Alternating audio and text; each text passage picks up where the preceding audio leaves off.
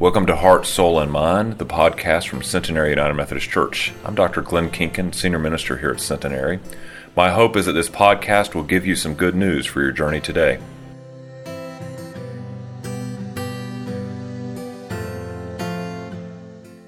Our text today comes from Paul's letter to the Colossians, the third chapter, verses 12 through 17.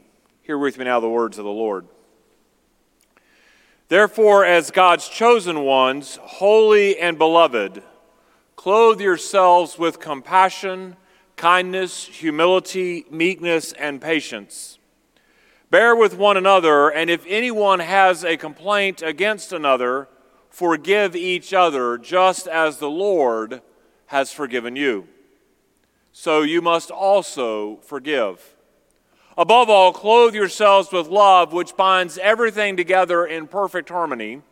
And let the peace of Christ rule in your hearts, to which indeed you were called in one body, and be thankful. Let the word of Christ dwell richly within you.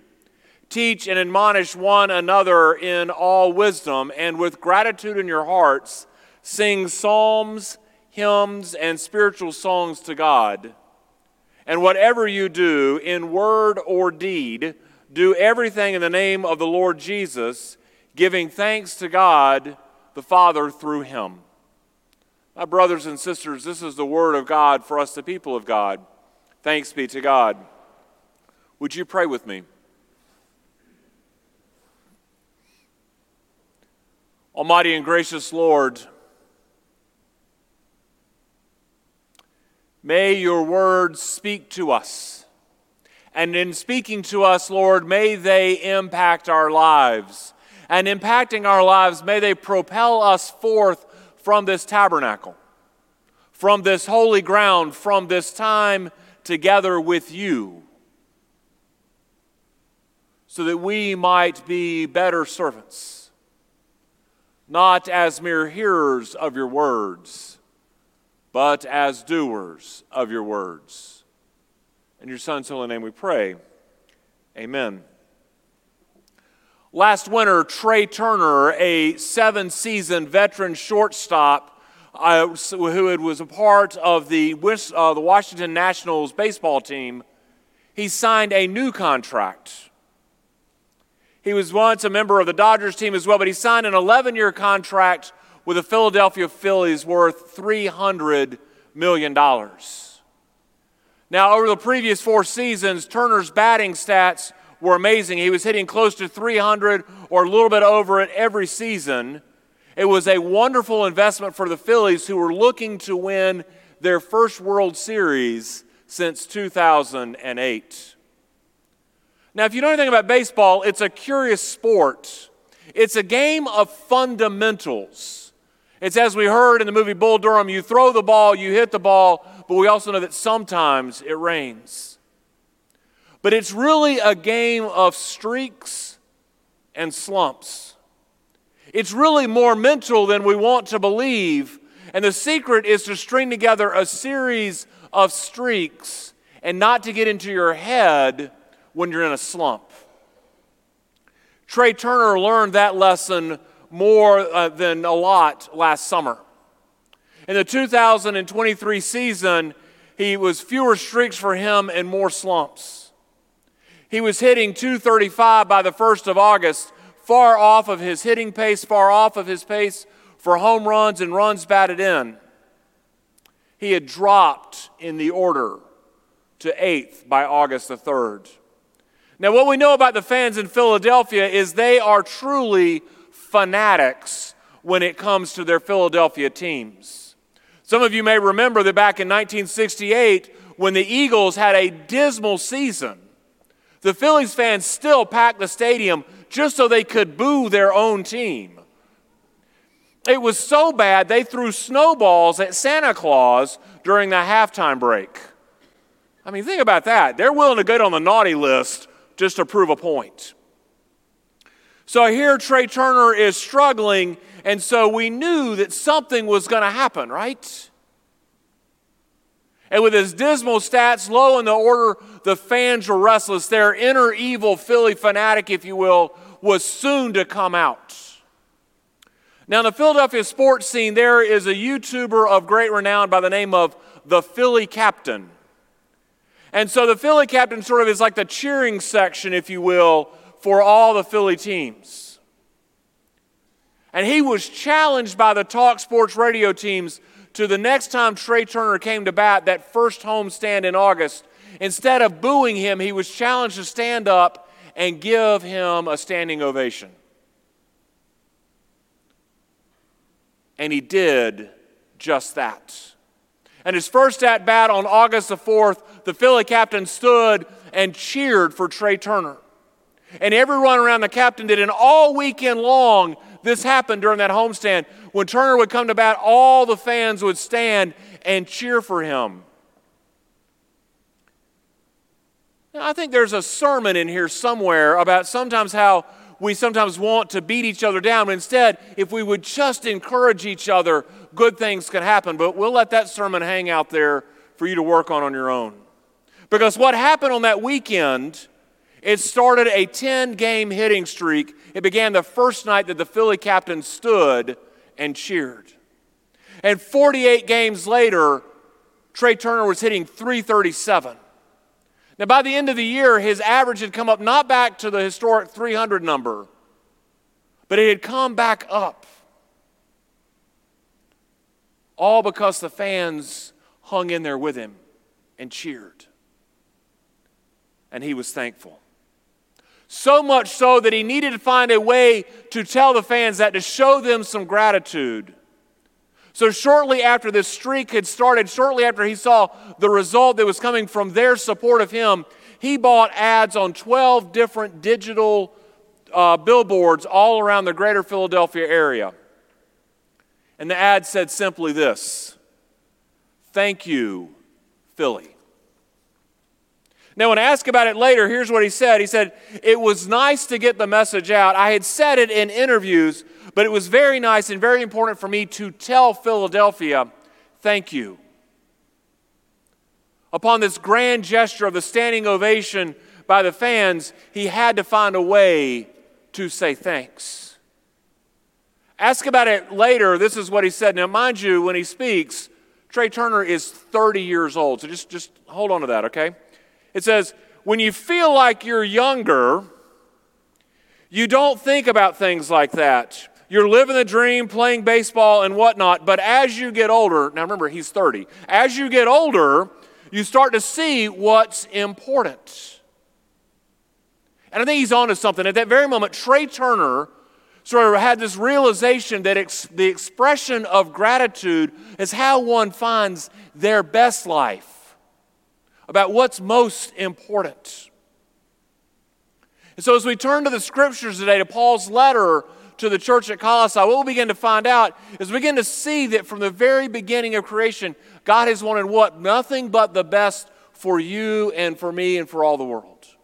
We know this during the seven days of creation. At the end of it, God created and God said, and it was good. And we were created last and given everything provided for us, and it was good. In John 10, Jesus says, I have come that you might have life and might have it abundantly. So it stands to reason that if God wants the best for us, has given us the best, and Jesus wants to show us how to live abundant living, somewhere along the way, you and I, we must count our blessings, take sort of stock of this good life, and express some gratitude. And so, what Paul is telling the church at Colossae is this very lesson. Matter of fact, throughout the text, he uses this gratitude language three times. It says, and be thankful, and with gratitude in your hearts, sing psalms and hymns, and whatever you do in word and deed, give thanks to the Father through Jesus Christ. As if to say that part of our living and realizing our best life is giving thanks, plain and simple. That as we live our best lives, that we must give thanks, period. And so Paul tells us to do these two things. He tells us first that we must count our blessings, and second, that we must give and return thanks for them. This is a very United Methodist understanding of things. I mean, Paul, long before the United Methodist Church was even on the horizon, Paul was laying out what we understand as United Methodists this idea of an inward experience, an inward relationship with God, an inward blessing, and then some sort of outward show of how it's changed our lives. An outward expression of the gifts, the love, the grace that we have received. And it's in that moment where we realize the inward work on our own that what God has blessed us with, and we begin to show the world this sign of gratitude that we too, like Trea Turner, find our best life. So we start these conversations around blessings. It begins to sound a bit like taking inventory at a store or in a factory, or maybe filling out a schedule for sort of your homeowner's insurance, you know, where you kind of go through and go, uh, let's count all these items. One, I got two of those, three of those, five of those. Their value is X, Y, Z each. So we kind of count these things up. We make like a schedule of them, sort of a materialistic idea of the financial blessings that we have. Or maybe we move beyond the materialism. We start to look at sort of the social blessings. We begin to count our friends and think about who they are and how they impact our lives. And maybe they fall into one of four camps, like your A list friends.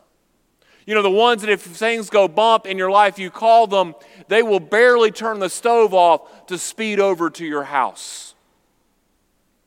Or your B list friends who, when you call them, they will almost pretty much move heaven and earth. They've got to get a few things lined up, but they'll be there. Those friends on the next list, the C list, the ones that they may not be there immediately, but they will show up with a casserole and a card and a sympathizing ear. And then there are your other friends, the ones that pull for you, and they care about you. But as you begin to add them up, you begin to see that you've got these blessings of these friends and blessings of life and health and housing and employment. And these are all great first steps to count blessings. But invariably, what happens with this kind of exercise is we confine it to one to maybe three times a year. For example, how often do we do something similar to this around the Thanksgiving table in November? Or maybe in kind of that sort of nostalgic period between Christmas and New Year's.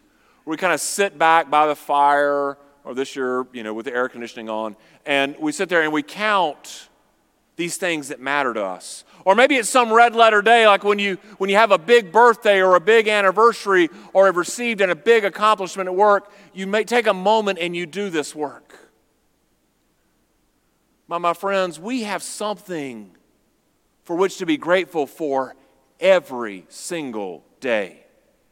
So I want to challenge us. What the hymn, the old hymn says, morning by morning, new mercies I see. I want to challenge us that we receive blessings every day, whether they're financial or relational or physical or spiritual. Something comes to us every day. God reveals a little bit more of how blessed we are.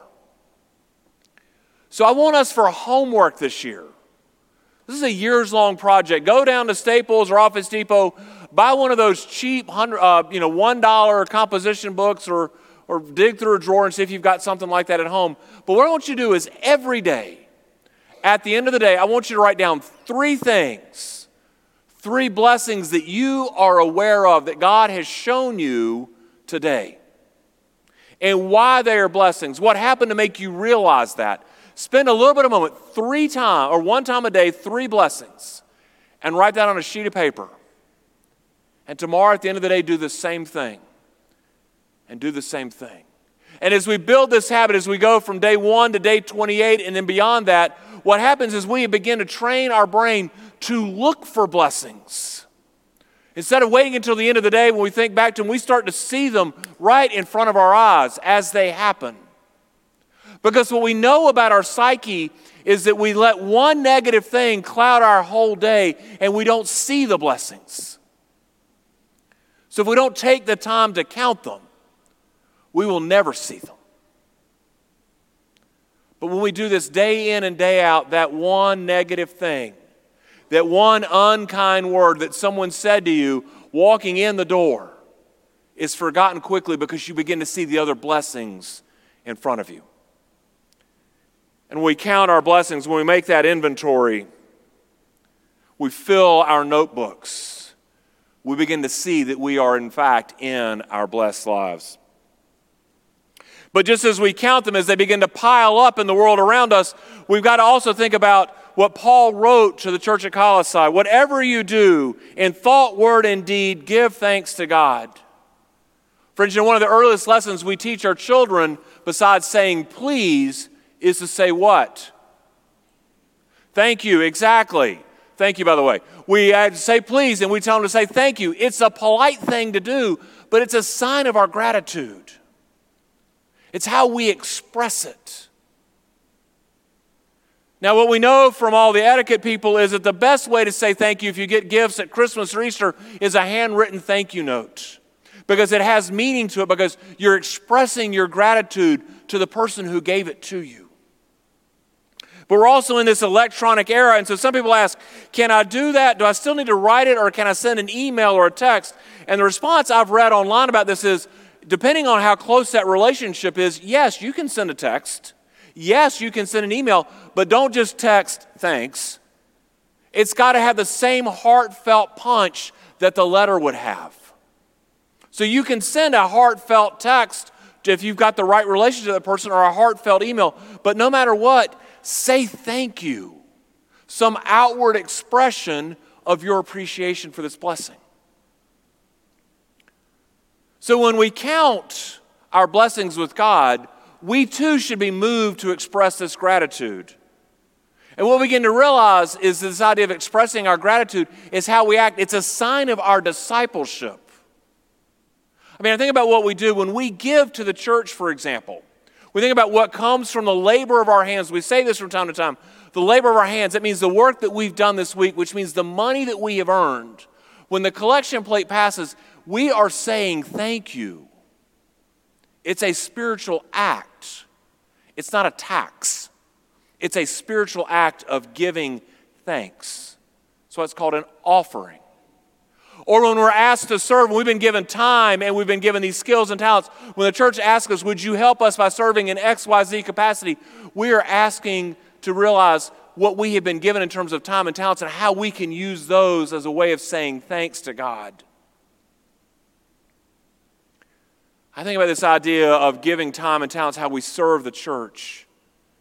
Friends, giving of our time and talents and giving of our financial resources, it is not an either or proposition, it's a both and. Because these are blessings that we've received and we should show gratitude for it. So when we pass the plate, that's exactly what we're doing. And the question we need to ask ourselves is when that plate passes by us and we think about what we put in the plate, is it a sign of our gratitude? I shared this with y'all back in October that I'm not sure that that's the case for all of us. some of our congregation, the plate just passes by with nothing in it, nothing to place in the plate where 45% of us realize the blessings of God through this church and 55% of us have not. Folks, that is a spiritual issue and we can solve this. We count our blessings. Or when the church asks for folks to show and to help out to do some work around the church, again, it's an opportunity for us to say, Yes, here I am, send me. But more often than not, this church is no different than others where 20% of the people do 80% of the work. Friends, if we flip that script, Think about what we can do in the kingdom when we all show our gratitude by putting everything about us on the table and say to the Lord, Here I am, use me. See, it's when we pour out our sense of gratitude for these blessings that God has given to us that we begin to see what Trea Turner learned. We begin to realize that we are living our best life by counting the blessings and sharing the gratitude. So think about what he said. He said, when you get older, you begin the things to realize the things that matter most. And his response to that was to give thanks by purchasing a note on 12 billboards. And then there's us. This afternoon, we're going to write down three blessings today. How are we going to show thanks tomorrow? for this abundance that God has given to us. And I think when we publicly account for and we publicly show and we publicly give gratitude by our words, our deeds, our actions, then we too are living our best life. In the name of the Father, and the Son, and the Holy Spirit. Amen.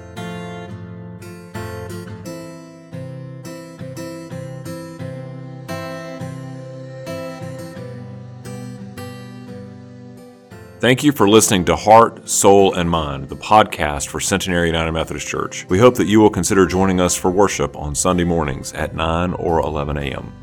Blessings.